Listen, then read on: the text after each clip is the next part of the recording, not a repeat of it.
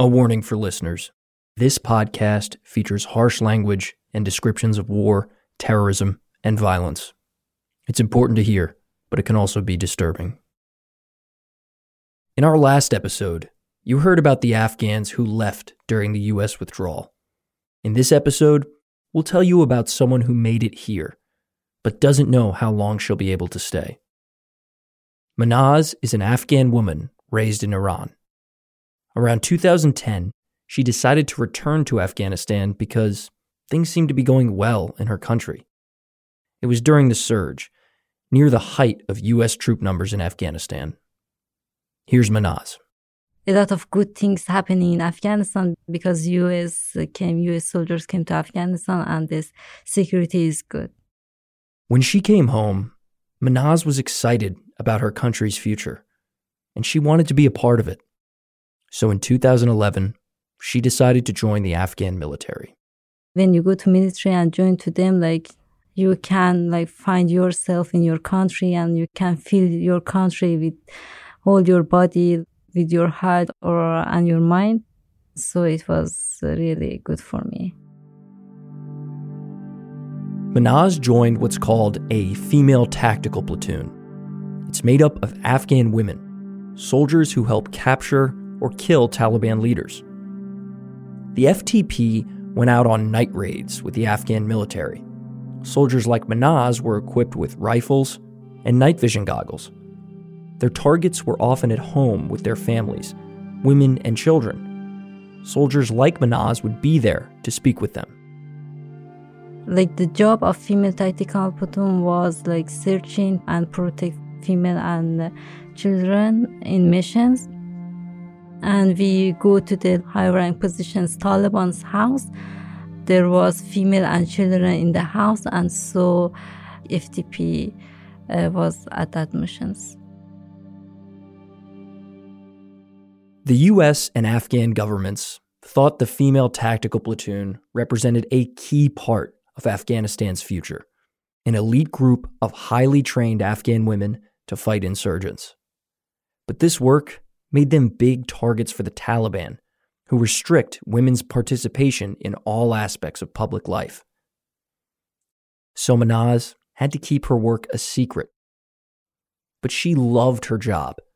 She flew across the country in military planes, and she saved lives, making lifelong friends. We really loved our job. Like it was really danger job. When every time that you go to the mission, you know that maybe you don't come back, but we know like this kind of danger, but we accept that. But the work changed in 2020. The Americans were starting to leave, and the Taliban ramped up their attacks against the Afghan army. We have a lot of civil war in every provinces or other like villages. We had a lot of uh, war that was going on in the country, especially five or six months before evacuation. Mahnaz wasn't going out on many missions around this time. The FTP exclusively worked at night. Now, the fighting between the army and the Taliban was almost constant during the day. So Mahnaz was forced to watch as the Taliban took over Afghanistan and headed toward Kabul. In the meantime, she was trying to plan in the event of a Taliban victory. Our advisor in the US, they were trying to put us in SIV program. We thought maybe we can go to the US and get their citizenship and then maybe come back to Afghanistan. I didn't believe that Kabul will fall because I believe to soldiers, I believe to my colleagues, I believe to commando. But then the Taliban took Kabul on August 15th and the Afghan president fled. And you could feel like fear like in faces. Like fear of maybe losing their young son or losing their young daughters. The city is different, like all the streets was empty and all shops, hotel, restaurants and every everything was closed. We couldn't see anything. Mahnaz got in touch with other members of her platoon sprinkled across Kabul. They heard the Taliban was searching for them. So the women were getting rid of any paper trail that led back to the female tactical platoon. I remember one of my colleague called me that say that like Taliban are near our house and I'm gonna to burn all my documents. They start to burn them.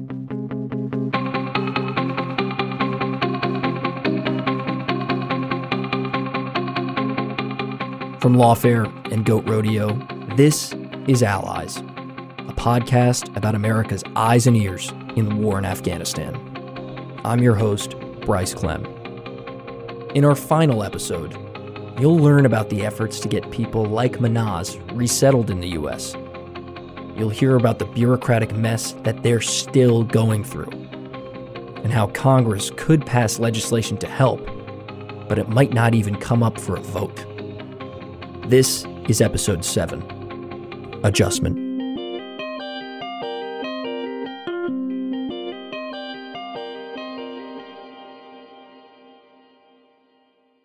This is Mahnaz's friend, Rebekah Edmondson. She's an American soldier who helped train the members of the female tactical platoon, including Mahnaz. As an American woman, you know, entering that environment with all of the ideas that I had and you know, we were all kind of scratching our heads saying, like, really? Is this going to work? And they proved that not only did it work, but they were incredibly successful and such an asset to the mission that kind of made people think, like, why have we not been doing this the whole time? During the withdrawal, Rebekah was in touch with members of the female tactical platoon. Many of those women took pictures of their employment documents before they were destroyed. These documents identified them and were the same ones they might need if they came to the US. So the unfortunate thing is is that the ones that didn't prepare in that manner are now, you know, left without those artifacts and those things that help substantiate their cause, especially as we're talking about the way forward with asylum and justifying their presence in the United States. It's just it's a really tough spot to be in because they felt that they had no other choice and it is what it is. While the Taliban took control of Kabul, Rebekah knew the FTP would have to flee the country. But it was going to be complicated.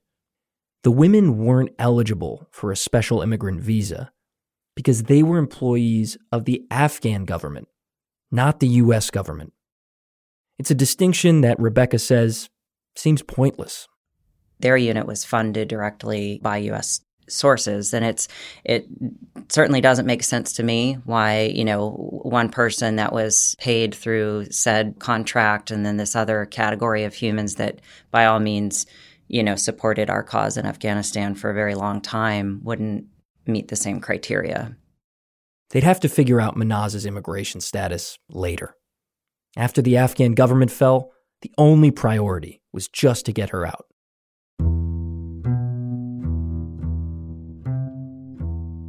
Some American partners told Mahnaz that she had to head to the airport.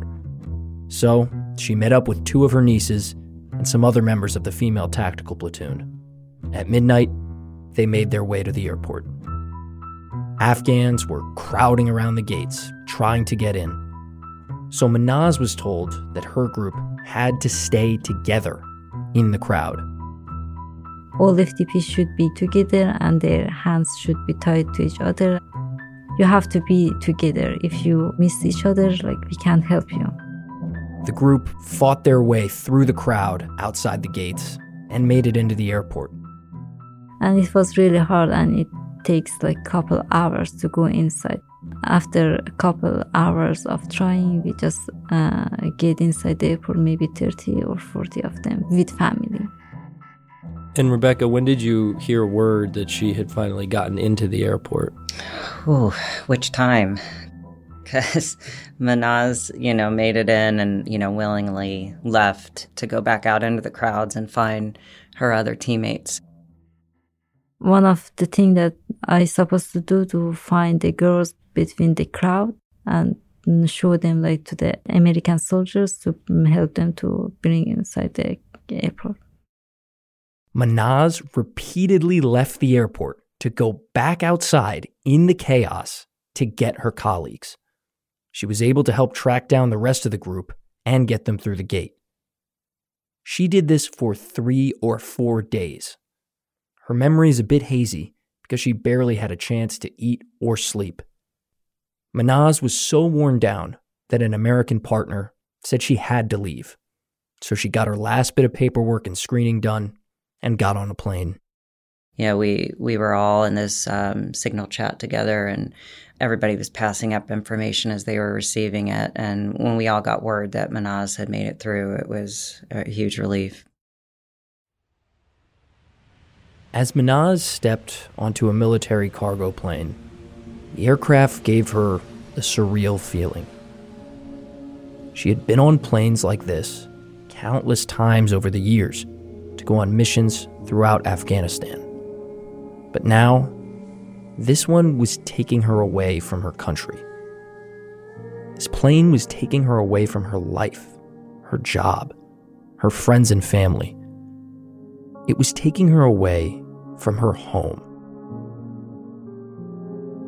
And when I saw the plane, I just remember all the memories, and it was really awful for me.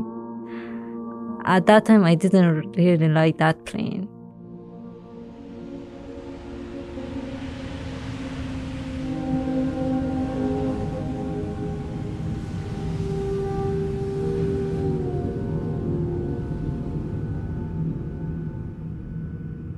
During the flight, Mahnaz was packed in with other Afghans. She remembers how quiet the plane was, how everyone was leaving a war zone, but no one said a word. I don't know how to explain that. Like, somebody has like a baby, someone was pregnant, some man was old. Everybody was a kind of silent even baby didn't cry. Rebekah, do you remember when she arrived in the United States? Oh, I, I, I, actually do. Um, yeah, it was um, it was very somber. I, I don't really know a more appropriate word to, to give it, but you know, sometimes you see these depictions of people arriving to the United States, and it's this very joyous and heartfelt moment. But you know, upon seeing Mahnaz for the first time in many years, I could just sense that you know whatever she'd been through is far more intense than I could even really comprehend. You know, I wanted to wanted to hug her and you know express my gratitude for her having made it here, but it, none of that really seemed appropriate. It was, I can't even call it bittersweet because I don't know there was a lot of sweetness. It was just, it was very difficult. And um, I'll never forget that day. Like when you're gonna to travel to another country, maybe people are happy because it is their choice. But at that time, it wasn't our choice. When I landed to US like my family was in Afghanistan my colleague was in Afghanistan what happened to them I lost everything in Afghanistan and so I wasn't like I wasn't I I didn't have a good feeling about coming to the US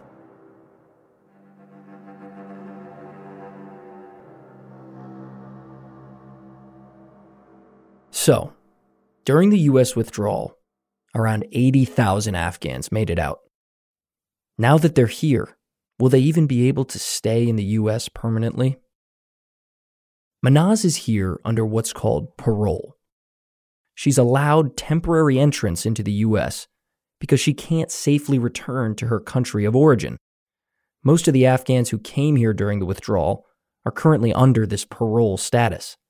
Her friend Rebekah says they don't know what the future will hold there's not a clear outcome that we're aware of at this point because they are here as parolees. And i think that that's just such a huge source of the daily stress is not knowing you know what exactly is going to happen compounded with all the other things with their families being still behind and, and everything else. So that uncertainty is is really you know wearing on folks. That parole status is a lot different than the special immigrant visa that we've been telling you about. SIV holders like Fred or Janice get permanent residency, also known as a green card, when they get their visa. Parole basically lets you work and live in the US for a limited time. So Afghans like Mahnaz have 24 months from their entry into the US to apply for something called asylum. We've got a lot of folks that are here, 76,000 evacuees.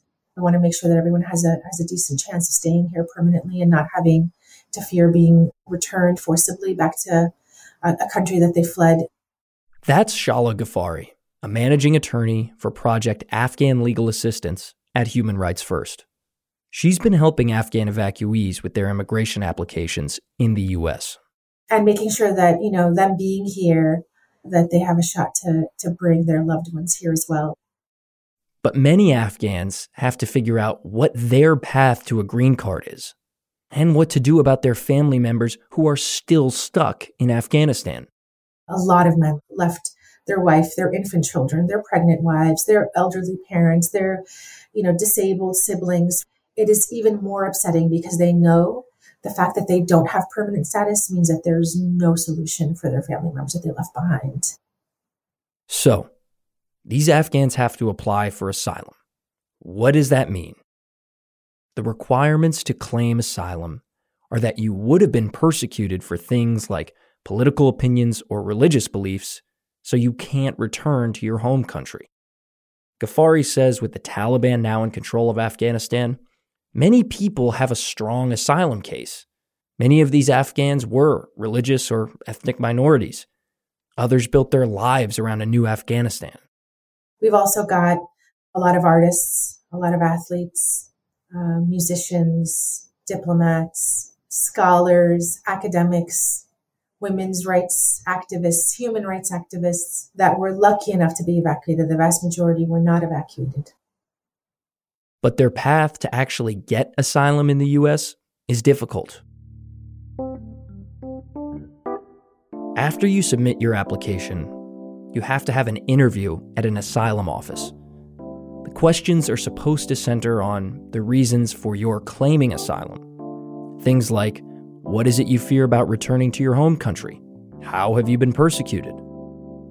But instead, what we're seeing is some minority uh, percentage of those questions uh, being asked about the persecution and the harm and the fear they have of return, and the large majority focusing on questions surrounding security.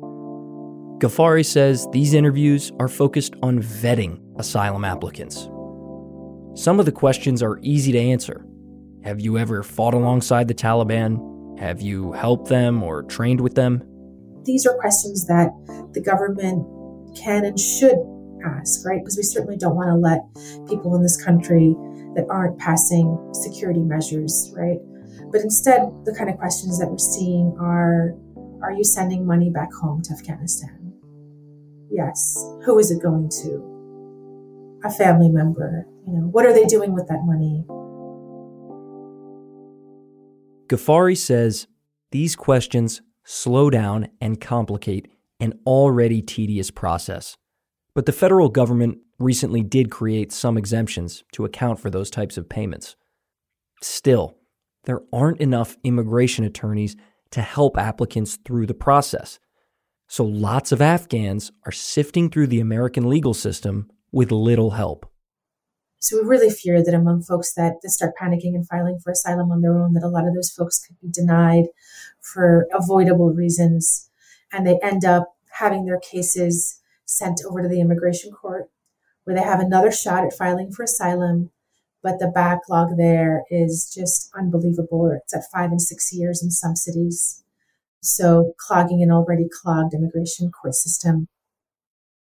The frustration during this process is so palpable that Gafary says some of her clients regret coming to the US. Others have even considered returning to Afghanistan.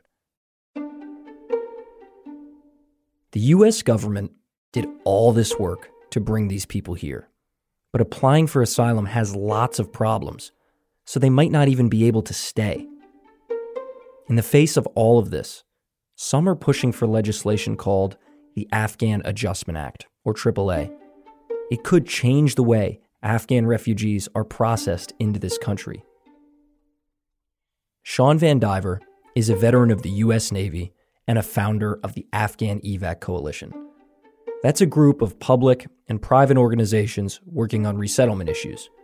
The Afghan EVAC Coalition, plus others like Lutheran Immigration and Refugee Service, have been hoping that Congress will pass the AAA in order to help Afghan refugees.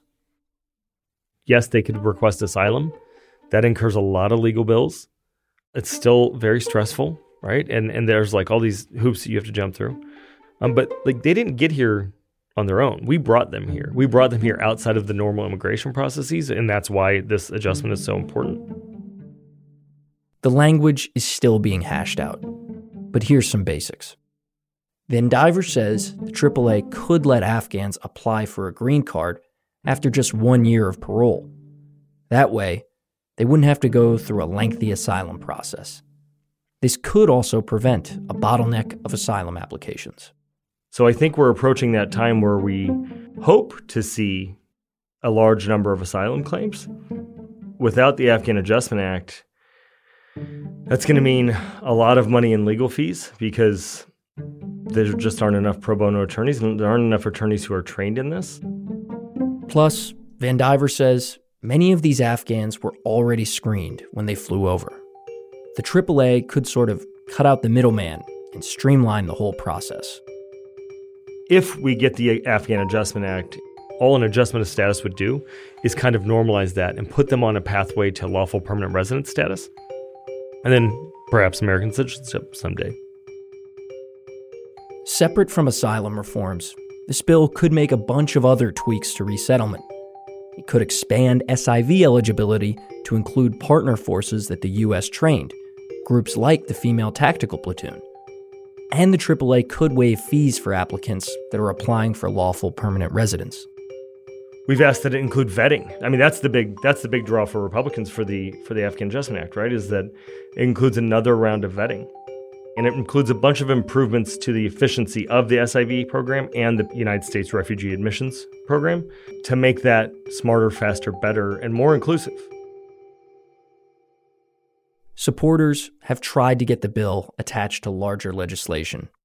In this case, they hoped the Afghan Adjustment Act would be part of an aid package for Ukrainian defense. But when it came time to have that bill signed into law, the AAA was removed it was knocked down by Republicans Jim Jordan and Chuck Grassley. VanDiver says he's heard the same concerns that SIV advocates have been hearing for years broad questions about vetting and security. A bipartisan effort in August should be a bipartisan effort now. And it's frankly, it's really disappointing to see folks doing their, their gymnastics. They didn't seem to care a lot about this stuff back then. Now, the future of the bill is up in the air. VanDiver says it's unlikely that the AAA will get voted on during the rest of this congressional term. And if Republicans take back the majority in 2022, it will be even less likely to pass. I wish I could be more optimistic with you. If we saw Republicans get on board, because all the Democrats support this, if we saw Republicans get on board, this could pass tomorrow. And I just, I guess I don't understand why our members of Congress would even have to think twice about supporting something like this and getting it right rather than retreating to their nonsense partisan bullshit. So, without the Afghan Adjustment Act, VanDiver says they're preparing to be inundated with asylum applications. They're preparing for more roadblocks, more bottlenecks, more frustration. They're preparing for more Afghans to yet again get lost in a bureaucratic maze. Frankly, I don't think anything's going to pass. That's why we're starting to look at, like, okay, so how do we train up these lawyers to apply for asylum? And, like, of course, we have to do it the hard way because we're going to treat wartime allies even worse than we treat veterans, right? Like, we, we say that we care, but when push comes to shove, we're not willing to do the do the bare minimum. Despite the setbacks, some good news came in June. It's a bit complicated, but the Department of Homeland Security and the State Department announced new policies for Afghan evacuees. they removed some barriers to asylum and visa applications for those in the U.S. or in third countries. For example, until now, paying to get through a Taliban checkpoint could have qualified as material support to a terrorist organization. Now, DHS can apply exemptions on a case by case basis. Other exemptions could apply to people like civil servants who may have been forced to work under the Taliban regime, or those who fought alongside U.S. coalition forces. But it's still not enough for the tens of thousands of people the U.S. left behind in Afghanistan. Their future is in the hands of a government and a Congress that's unlikely to do anything substantial to help them. These Afghans face the same uncertainty that's followed them for two decades. It's the same inaction that got interpreters like Shocker Jeffrey and Billy left behind. It's the same inaction that left Fred and Janice on a battlefield for years while they waited for visas. It's the same inaction that made Hakimi and Jawad fight through crowds to get out of Kabul. It's been 20 years since this war started, and over a decade since the SIV program was expanded. And yet, we're still asking the same question How did we end up here? Over seven episodes, you've heard from a lot of people who have tried to answer that question. They're Afghans and Americans, veterans, civilians, politicians, diplomats, and ambassadors. Citizens who saw this problem up close and decided they had to do something about it. Many weren't immigration experts or lawyers or government employees. Many had never been to Afghanistan. But they did whatever they could to try and honor America's promise to its allies. Some lobbied Congress, others welcomed Afghans into their neighborhoods. And they're people who are worried about what these broken promises mean for this country going forward. Journalist George Packer. It doesn't create much reassurance for other people that Americans are going to stand by their word, which is painful to say. Can you trust us? Are we as good as our word? If we ask you to risk your life for something that we say is important for us and you, would you do it? Kori Schake, a member of President George Bush's National Security Council. The way we left Afghanistan, leaving allies to get themselves out of the country when they didn't have the ability to get themselves out of the country, not only is that a, a disgrace of our honor, but it's going to make it harder to find allies willing to run risks alongside us for what we're trying to create in the world. It will make everything we do going forward harder and costlier because we have demonstrated we're an unreliable ally. Veteran and writer Elliot Ackerman. Anyone can come to the United States, and if they buy into our values and our way of life, they become American. And so many of the people who aspire to those values or believe in those values and are willing to put the most on the line for them are people who don't hold American passports. It's very important how we treat those people. Are we actually going to argue that there's no correlation between this catastrophic evacuation and how weak it made NATO look? Are we honestly going to argue that there's absolutely no correlation to what Russia has just done in Europe in February, a few months later? There are costs to this advocate and author Kirk Johnson. This is just a really fundamental question of what kind of country do we want to be? Do we owe these people or don't we? Do we want to be the kind of country that just decides, hey, tough luck, you went for the wrong team, good luck out there? Or do we want to honor that? I just, till my dying breath, will always question why we make this so hard for ourselves. I just, frankly, just wish we were better than we are.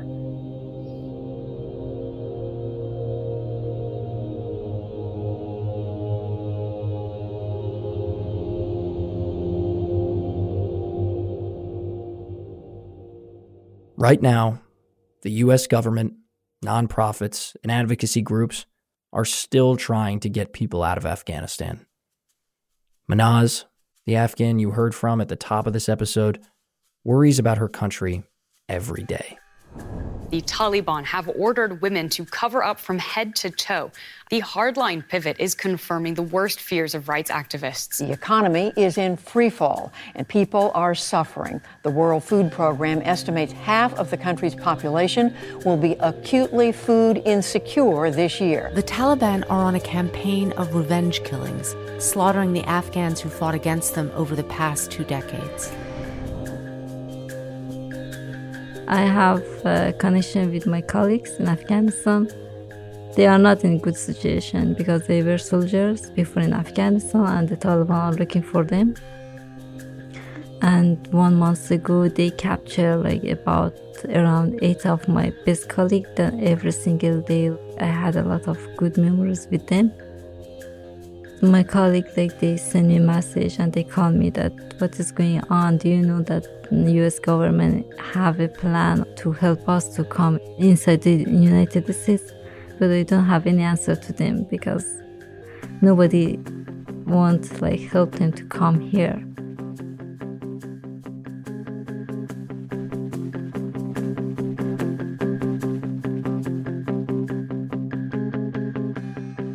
Mahnaz thinks about her work often. She thinks about the missions. She thinks about her friends.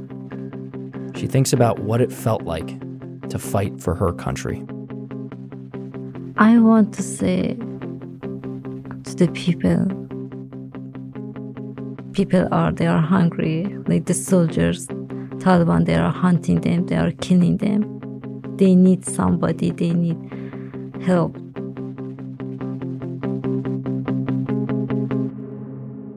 I'm going to say that don't forget my country. Don't forget Afghanistan.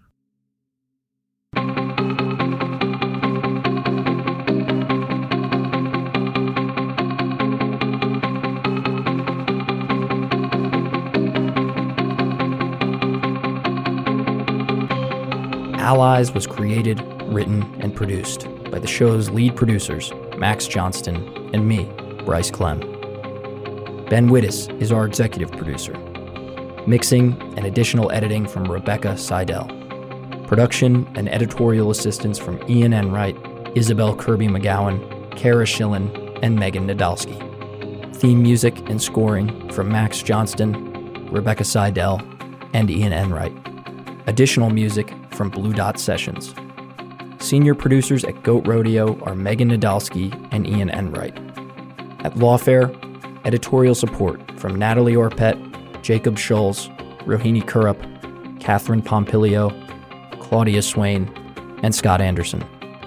A special thanks to Mahnaz, Rebekah Edmondson, Shala Gafary, Sean Van Diver, Kori Schake, Elliot Ackerman, George Packer, Kirk Johnson, and the countless other voices who made this show possible. Thank you for listening to Allies a production from Lawfare and Goat Rodeo. You can find it wherever you get your podcasts. Please rate and review the show. It really helps spread the word.